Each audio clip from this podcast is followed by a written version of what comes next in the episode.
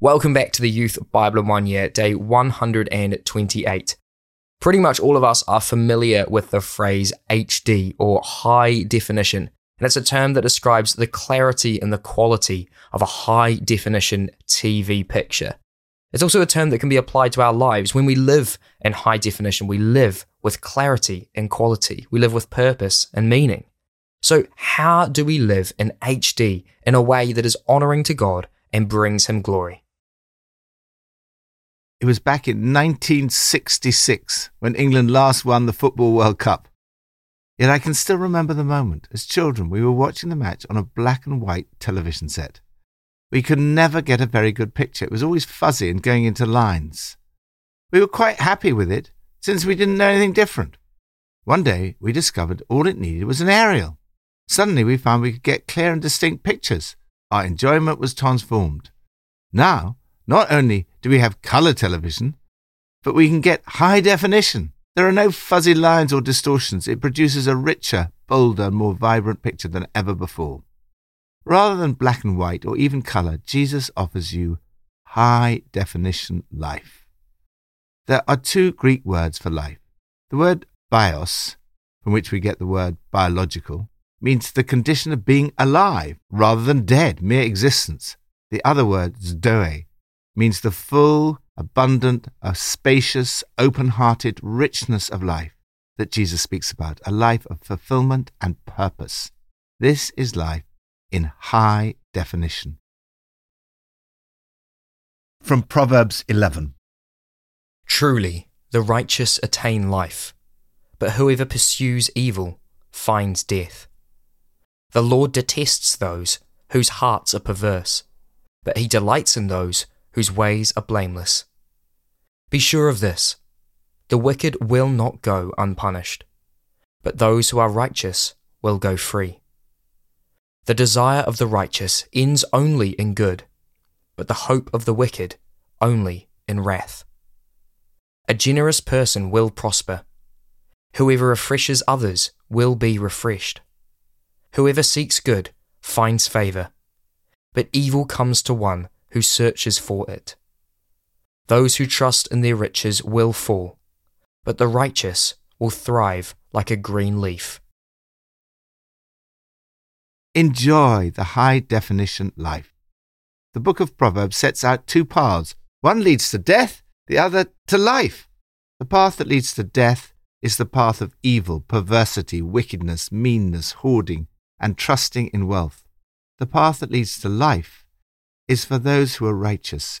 You are righteous through your faith in Jesus Christ. In this passage, we see a description of what this life is like. It's not mere existence, it is high definition living. It means enjoying God's delight. It's a life of freedom. It ends only in good. When you're generous, you are enriched. When you refresh others, you are refreshed. This does not mean that life is without its difficulties, challenges, and suffering, but ultimately you will be crowned with blessing. You will find goodwill and will thrive like a green leaf. Lord, thank you that you give me the righteousness of Christ by faith and put me on a path that leads to life. New Testament from John 5. If I testify about myself, my testimony is not true. There is another who testifies in my favour, and I know that his testimony about me is true. You have sent to John, and he has testified to the truth. Not that I accept human testimony, but I mention it, that you may be saved. John was a lamp that burned and gave light, and you chose for a time to enjoy his light.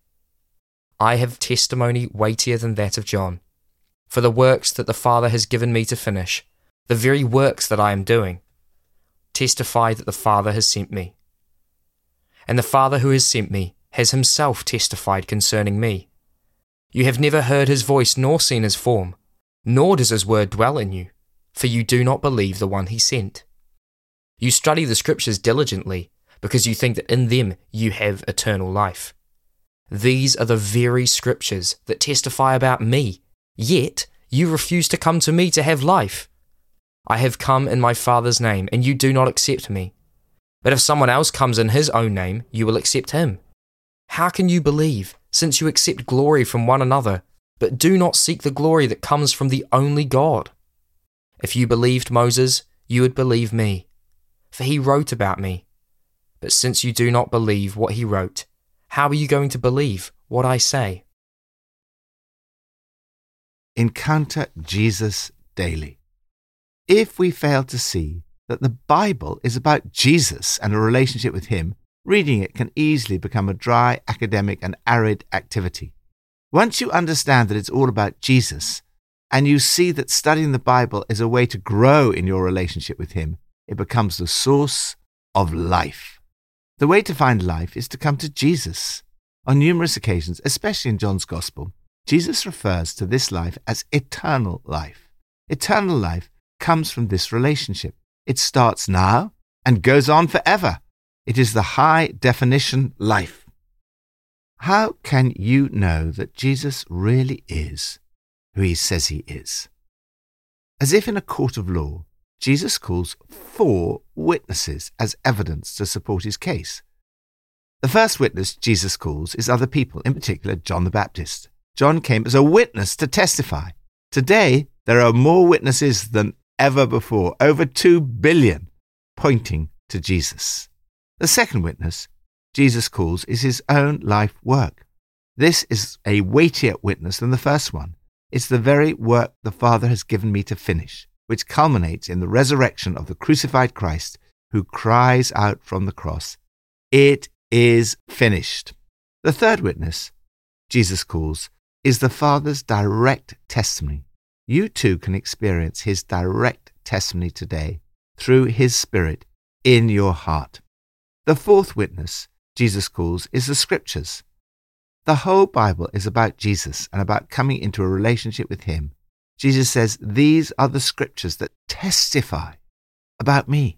He says, Moses wrote about me. It is possible to study the Scriptures but miss the whole point. Jesus says to the religious leaders, You diligently study the Scriptures because you think that by them you possess eternal life. These are the Scriptures that testify about me, yet you refuse to come to me to have life. Every time you study the Bible, expect to encounter Jesus. Even though there's ample evidence about Jesus, ultimately coming to him is an act of the will. And some, Jesus says, refuse to come to me to have life. Why would anyone refuse? Some are not willing to put God first in their lives. Others are more concerned about what people think than about what God thinks. Still others simply refuse to believe in spite of the evidence.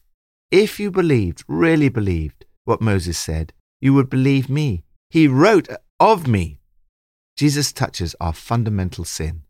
We are continually seeking honor, glory, and admiration from one another, seeking our own glory. Do not worry about what other people think. What God thinks is what matters. Encounter Jesus again today and enjoy the full, abundant, spacious, open hearted, high definition life which Jesus offers. Lord Jesus, today I come to you, the source of life. As I study the Scriptures, may my heart burn within me as I encounter you. Old Testament from Judges 7 and 8. When Gideon heard the dream and its interpretation, he bowed down and worshipped. He returned to the camp of Israel and called out, Get up! The Lord has given the Midianite camp into your hands.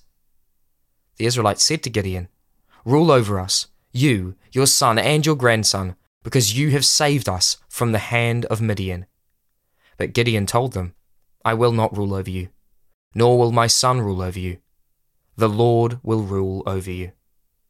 Thus Midian was subdued before the Israelites, and did not raise its head again. During Gideon's lifetime, the land had peace forty years. Examine the biblical examples. Gideon is listed in the New Testament as an example of someone who lived by faith. He therefore received a foretaste of this high definition life. Gideon knew the Lord, who spoke to him and told him he was going to give him victory over the Midianites. Gideon worshipped God, even before he'd won the battle. This demonstrated his faith and inspired the others. Such was Gideon's faith. that he went into battle with only 300 men, each with a torch in one hand and a trumpet in the other, leaving no chance to use swords. Faith and confidence was not in themselves, but in God, who gave them a great victory. Whatever battles you are facing today, put all of your confidence and trust in God instead of in your own ability to cope. Like Gideon, resolve in faith to worship God ahead of the battle and walk with the boldness that comes from God confidence. Whatever God has asked you to do may seem impossible for you, but it's not impossible for Him. Learn from studying the example of Gideon. First, wisdom in dealing with criticism. When the Ephraimites asked Gideon, Why didn't you call us when you went to fight Midian? They criticized him sharply. Gideon dealt with this criticism with great charm and tact. He said to them, oh, What have I accomplished compared to you? What am I able to do compared to you? And we're told, at this, their resentment against him subsided. On the whole, people want to be valued for what they do. They want to be included in God's plans.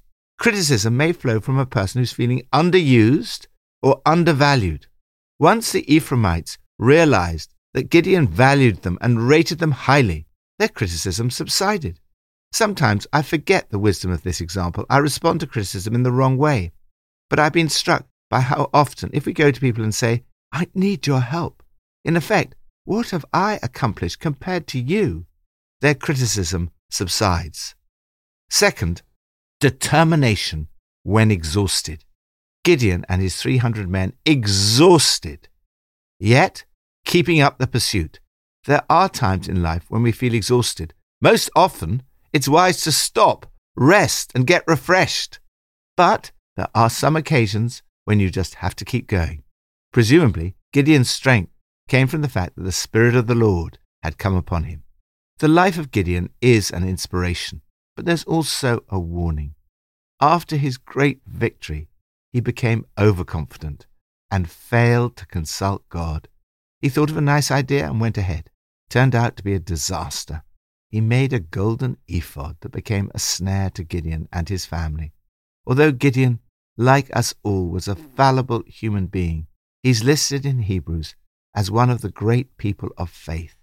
Yet you are better off than Gideon. God had planned something better for us. You can enjoy an even better life than Gideon. You can enjoy full, abundant, spacious, high definition living by faith in Jesus.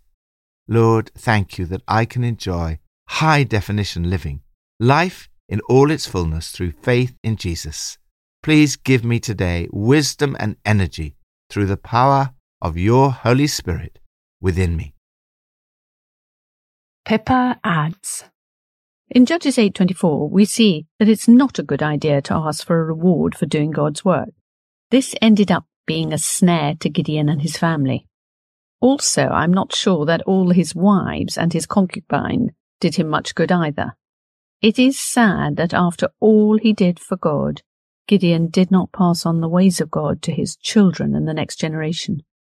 We need to finish well. Let's pray.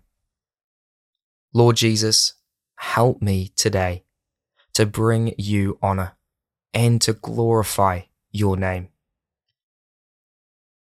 Guide me by your Holy Spirit to act as Jesus did. Fill me today. In Jesus' name, amen.